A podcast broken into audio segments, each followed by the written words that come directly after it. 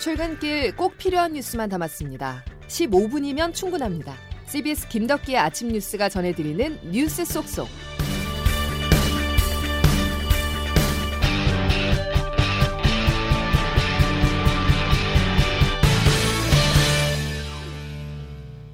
여러분 안녕하십니까? 10월 30일 김덕기 아침 뉴스입니다. 다스는 누구 것입니까? 라는 물음에 법원이 최종 판단을 내렸습니다. 대법원은 어제 이명박 전 대통령을 다스의 실소유주로 본 1, 2심 판결에 문제가 없다고 보고 징역 17년을 확정했는데요. 전직 대통령 중 네 번째로 유죄가 확정된 것으로 사면이나 가석방이 없다면 이 전 대통령은 95세에 출소하게 됩니다. 첫 소식 김동빈 기자입니다. 대법원은 뇌물과 횡령 등의 혐의로 기소된 이명박 전 대통령의 상고심에서 원심 판결을 확정했습니다. 이에 따라 징역 17년의 실형과 벌금 130억 원, 추징금 57억 8천여만 원이 확정됐습니다. 재판부는 뇌물과 횡령 등에 대한 원심 판단에 잘못이 없다고 밝혔습니다. 유죄로 확정된 이 전 대통령의 다스 자금 횡령액은 모두 252억, 결국 1, 2심과 마찬가지로 다스의 실소유주는 이전 대통령임을 확인한 겁니다. 이전 대통령 측은 즉각 반발했습니다. 상고 이유서를 내고 주심 대법관이 결정된 지 6개월 만에 대법 판결이 선고됐다며 헌법 정신을 무시한 졸속 재판이라고 비판했습니다. 대법원 확정 판결로 이전 대통령은 다음 주 월요일 재수감 절차를 밟게 됩니다. 앞서 이전 대통령은 여러 차례 구속과 석방을 반복하면서 실제 수감 기간은 1년이 채 안 됩니다. 사면이나 가석방이 없는 한 앞으로 16년 이전 대통령이 95세까지 더 수감해야 합니다. CBS 뉴스 김동글입니다. 어제 오후 관심을 받은 또 하나의 결과가 있었습니다. 더불어민주당 정정순 의원에 대한 체포 동의안이었는데요. 가결로 이어지면서 제19 감싸기라는 비판에서는 벗어났습니다. 하지만 서울, 부산시장 자리의 유혹에서는 벗어나지 못했습니다. 본인들이 만든 규정을 스스로 허물면서 보궐선거의 후보를 공천하기로 확정한 것입니다. 조태임 기자의 보도입니다. 부정을 저지른 혐의를 받는 정정순 더불어민주당 의원에 대한 체포 동의안이 어제 국회에서 가결됐습니다. 국민의힘이 민주당에 정치적 부담을 주기 위해 전원 불참한 가운데 열린 본회의에서 찬성 167로 압도적 찬성으로 가결됐습니다. 제19 감싸기는 없다고 엄포를 놨던 민주당이지만 행여 부결됐을 시 받을 비판에서 자유로워지면서 한숨은 돌렸습니다. 하지만 같은 날 민주당은 내년 4월 서울 부산시장 보궐선거에 후보를 공천하기로 하면서 또 다른 논란을 낳고 있습니다. 2015년 문재인 대통령이 대표이던 시절 책임 정치를 위해 선출직 공직자의 중대한 잘못으로 직위를 잃게 되면 해당 선거구에 후보자를 내지 않는다고 당원에 명시했었습니다. 당원대로라면 후보를 내지 않는 게 원칙이지만 공천의 걸림돌을 제거하기 위해 당원을 전당원 투표로 고치겠다고 밝힌 겁니다. 이낙연 대표입니다. 후보자를 내지 않는 것만이 책임 있는 선택은 아니며 후보 공천을 통해 심판을 받는 것이 책임 있는 공당의 도리라는 판단에 당장 야당은 국민과의 약속을 어기고 책임 정치를 외면한 것이라고 거세게 비판했습니다. CBS 뉴스 조태임입니다. 북한은 해수부 공무원 피격 사건과 관련해서 우선 책임이 남측에 있다고 주장했습니다. 북한은 조금 전 조선중앙통신 보도를 통해서 코로나 사태로 위험천만한 시기에 예민한 열점 수역에서 주민을 제대로 관리 통제하지 못해 일어난 사건이라면서 이를 처리한 남측에 우선 책임이 있다고 주장했습니다. 통신은 사망자 시신 수색 노력을 다하고 있지만 아직까지 결실을 못 봐 유감이라면서 앞으로도 필요한 조치를 지속적으로 취하겠다고 덧붙였습니다. 또 이번 사건은 우발적 사건이라며 남북 관계를 파국으로 몰면 안 된다고 국민의힘 등 보수 세력을 비판하기도 했습니다. 다음 소식입니다. CBS는 옵티머스 펀드 사기 사건과 관련해서 로비 정황을 확인하고 취재력을 집중하고 있는데요. 오늘도 단독으로 취재한 소식이 있습니다. 옵티머스와 펀드 수탁사인 하나은행 간의 석연치 않은 관계가 있는데요.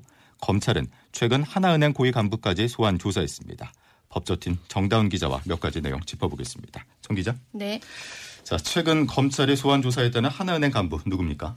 네, 전 하나은행 임원이자 현재도 하나금융 계열사 임원으로 재직 중인 A씨입니다. A씨는 2018년 3월에 하나은행 사무실에서 윤모 전 금융감독원 국장의 소개로 김재현 옵티머스 대표를 만났는데요. 예. 검찰은 그 만남의 경위나 김 대표와의 관계 등에 대해 물었고 또 A씨보다 고위급인 하나은행 간부 B씨도 윤 전 국장 소개로 김 대표를 만난 정황을 파악하고 수사를 진행 중입니다. 예. 검찰이 하나은행과 옵티머스 측의 만남을 주목하는 이유가 있겠지요. 네, 간단히 요약하면 옵티머스의 뻔뻔한 사기 거래를 하나은행이 장기간 방치한 배경에는 로비가 있지 않았겠냐고 의심하는 겁니다. 하나은행은 옵티머스 고객 자금을 꼼꼼히 관리할 의무가 있는 수탁사입니다. 그런데 저희 취재 결과 2018년 10월부터 1년 이상 75차례에 걸쳐 740여억 원의 출처를 알 수 없는 돈이 수탁 계정으로 들어오면서 사실상 돈 세탁이 진행됐는데 예, 저희가 어제 보도를 해드렸었죠. 네, 맞습니다. 그런데 하나은행이 이런 이상한 점을 전혀 문제 삼지 않았습니다. 또 옵티머스가 고객에게 환매를 못하는 상황이 생기자 은행 돈으로 먼저 메꿔주고 장부에선 빈티가 나지 않도록 숫자를 조작하기까지 한 것으로 나타났습니다. 예. 이런 일들이 이미 2018년부터 일어났는데요. 하나은행이 이렇게 감춰졌기 때문에 올해 6월까지 옵티머스가 정상적인 펀드인 척 운용이 됐고 피해 규모가 수천억 대로 커졌다고도 볼 수 있습니다. 예, 장부까지 조작을 했다. 이게 단순한 관리 부실인지 고의적인 은폐나 뭐 윗선의 개입이 있었는지가 중요한 부분인데 하나은행 측은 어떻게 해명을 하고 있습니까? 네, A씨는 어제 CBS와의 통화에서 고향 선배인 윤전 국장 소개로 김전, 김재현 대표와 명함을 주고받은 정도이고 그 이후에 연락한 적은 전혀 없다고 밝혔습니다. 예. 또 B씨는 아예 김재현 대표와 만난 적이 없다는 입장이고요. 그리고 하나은행은 수탁사로서 운용 지시에 따를 뿐이어서 어디서 돈이 들어오는지는 감시할 책임이 없고 옵티머스 장부 숫자 변경도 조작이 아니라 단순한 조정이다. 이렇게 해명하고 있습니다. 예. 속 시원한 뭐 해명은 아닌 것 같은데 금융권이나 검찰에서 계속 의혹이 커지고 있습니다. 또 다른 뭐 이유가 있겠죠. 네, 방금 말씀드렸듯 하나은행은 우리는 수탁사이고 옵티머스의 운용 지시에 따라 집행하기만 할 뿐이어서 구체적인 건 모른다는 식으로 답변을 하고 있는 건데요. 예. 오늘 CBS 취재 결과 새로운 사실이 또 드러났습니다. 금융감독원이 조사해 보니 하나은행이 계속 언급했던 그 운용 지시, 그 운용 지시가 실질적으로는 없었다는 겁니다. 앞서 옵티머스가 환매를 못하게 된 상황에서 은행이 이를 메꿔준 사례 말씀드렸는데요. 예. 이게 옵티머스가 그렇게 해달라고 운용 지시를 하지 않았는데도 하나은행이 알아서 한 일이었다는 거죠. 현재까지 언급된 하나은행 관계자들은 김 대표와의 연관성을 모두 부인하고 있지만 검찰은 이러한 일이 은행 직원의 개인 일탈로는 어렵다고 보고 윗선으로의 수사를 확대할 것으로 전망됩니다. 예, 윗선이 어디까지 이어질지 지켜봐야 되겠군요. 여기까지 정다운 기자였습니다. 자, 한편 어제는 라인펀드 판매 과정에서 내부 통제 부실이 드러난 신한금융투자와 대신증권, KB증권에 대해서 첫 제재심의위원회가 열렸습니다.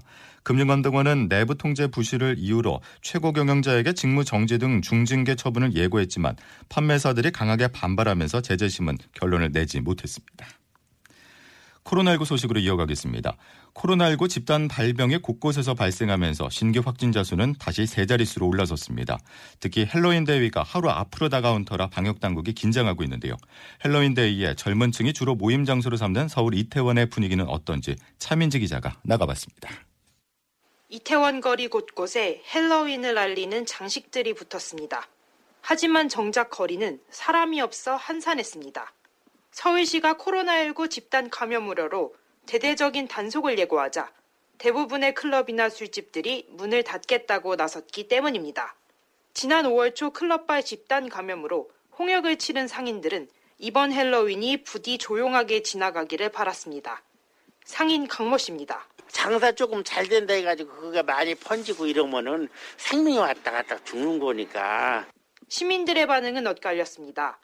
모이면 솔직히 안 되긴 하죠. 이번에도 저번에도 그렇고 계속 이렇게 조금씩 모이니까 확산되고 그러니까 이러다가는 거의 그냥 코로나가 안 끝날 것 같아서. 내일 와야죠. 오긴 오는데 와서 안전상 그런 거 준수하면 지키면서 예전보다는 아니지만 그래도 조금 조심해서 먹다가 갈까 합니다.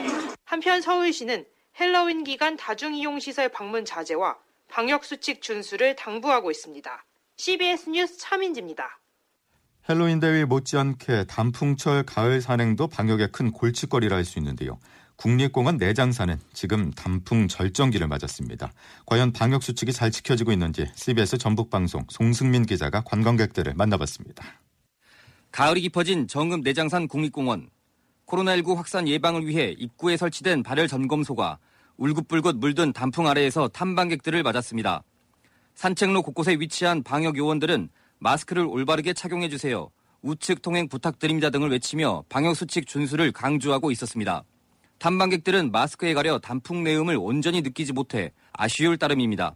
단풍이 너무 좋은데 코로나19 때문에 다 만끽할 수 없을 것 같아요. 그게 아쉬워요. 코로나19의 내장산을 찾은 탐방객들은 확연히 줄었고 국립공원 내 주차장에서 대형 버스 주차가 금지돼 주차장을 가득 메웠던 관광버스들도 찾아볼 수 없었습니다. 코로나19 전엔 평일에도 탐방객이 콩나물 단같이 많았다는 상인은 이번처럼 내장산에 사람이 없는 적은 살아평생 처음이라며 하소연하기도 했습니다. 코로나 얘기 생겨가지고 사람 장사도 잘 안에 반다지. 내장산 단풍은 이번 주와 다음 주인 11월 첫째 주를 절정으로 주말을 맞아 내장산을 찾는 탐방객이 다소 늘어날 것으로 예상됩니다. CBS 뉴스 송승민입니다. 프랑스가 충격에 빠졌습니다. 니스의 노트르담 성당에서 이슬람 극단주의자의 흉기 테러 사건이 또 발생했는데요. 최근 한 달 사이 세 번째 테러입니다. 국제부 장성주 기자입니다. 어제 오전 9시쯤 프랑스 니스의 노트르담 성당에서 흉기 테러 사건이 발생해 3명이 숨졌습니다. 특히 피해자 가운데 여성 1명은 성당 안에서 목이 베인 채 발견됐습니다. 튀니지 국적의 21살 남성인 용의자는 경찰에 체포된 이후 아랍어로 신은 가장 위대하다라고 외친 것으로 알려졌습니다. 이번 테러는 표현의 자유를 가르치던 중학교 교사 사미엘 파티가 이슬람 극단주의에 빠진 18살 용의자에게 참수된 사건이 발생한 지 2주도 안 돼 발생했습니다. 지난달 파키스탄 국적의 남성이 파리에서 흉기를 휘둘러 두 명을 다치게 한 사건까지 최근 한 달 동안 프랑스에서 발생한 이슬람 극단주의자의 테러는 모두 3건에 달합니다. 에마뉘엘 마크롱 대통령은 테러 예방 군병력을 늘려 경계를 강화하는 한편 테러에 굴복해서는 안 된다고 강조했습니다. CBS 뉴스 장성주입니다. 야구 소식도 알아보겠습니다. 다음 달 1일부터 본격적인 가을 야구가 시작되는데요. 올해는 상위권 순위 경쟁이 치열해 정규리그 최종 순위는 오늘 밤에 결정됩니다. 박세원 기자입니다. 프로야구 순위 경쟁이 이토록 치열했던 적은 없었습니다. NC가 일찌감치 정규리그 우승을 차지한 가운데 가을 야구에 진출하는 2위부터 5위까지의 순위가 정규리그 종료로 하루 앞둔 오늘 결정됩니다. KT와 LG, 키움이 플레이오프 직행 티켓을 놓고 마지막 2위 경쟁을 펼칩니다. 가장 앞서 있는 팀은 KT입니다. 어제 대전에서 한화를 12대 1로 완파한 KT는 오늘 한화와의 최종전에서 이길 경우 자력으로 2위를 차지하게 됩니다. 3위 LG는 인천 원정에서 SK에 승리하고 KT가 한화에 패할 경우 2위를 탈환할 수 있습니다. 4위 키움과 5위 두산은 잠실에서 올해 가을 야구의 서막을 엽니다. 여기서 이기는 팀은 와일드카드 결정전에서 유리한 4위 자리를 확보할 수 있습니다. 와일드카드 결정전에서 4위 팀은 1승만 해도 준플레이오프에 진출하지만 5위 팀은 2연승을 해야만 합니다. 만약 KT와 LG가 나란히 패할 경우 잠실 결과에 따라 순위가 크게 요동칩니다. CBS 뉴스 박세훈입니다. 김덕기 아침 뉴스 여러분 함께하고 계신데요. 금요일 날씨 알아보겠습니다. 김수진 기상 리포터 전해주시죠. 네, 어제보다는 조금 덜하지만 오늘 아침에도 공기가 꽤 차갑습니다. 현재 산간 지역은 0도 안팎, 내륙 지역은 영상 5도 안팎까지 기온이 떨어져 있는 곳이 많은데요. 다만 오늘 한낮 기온은 대부분 20도 안팎까지 껑충 오를 것으로 보여서 오늘도 큰 일교차에 대한 대비가 필요하겠습니다. 오늘 서울과 청주, 대구가 19도까지 오르겠고 원주 18도, 광주, 부산 20도의 분포로 낮 동안에는 어제보다 좀 더 포근하겠습니다. 그리고 오늘도 미세먼지 걱정 없이 청명한 가을 하늘을 보실 수 있겠습니다만 동해안 지역은 동풍의 영향으로 대체로 흐린 가운데 강원 남부 산간과 경북 동해안으로는 오전에 5mm 미만의 비가 조금 내리는 곳이 있겠습니다. 그리고 주말인 내일은 낮부터 점차 구름 많아지겠고요. 주일에는 중부와 호남 지역 또 다음 주 월요일에는 오전까지 충청 이남 지역을 중심으로 비가 이어질 것으로 보이는데요. 특히 이 비가 그치고 난 뒤에는 서울의 아침 기온이 0도 안팎까지 떨어지는 등 한층 더 매서운 가을 추위가 찾아오겠습니다. 지금까지 날씨였습니다. 안심할 날이 하루도 없습니다. 전문가들은 인구 절반이 몰려있는 수도권 같은 경우에 코로나19가 일촉즉발의 상황이다라고 보고 있는데요. 일상 곳곳에서 감염이 확인되고 있는 만큼 헬로윈 대위가 있는 이번 주말도 개인 방역수칙 잘 지키셔야겠습니다.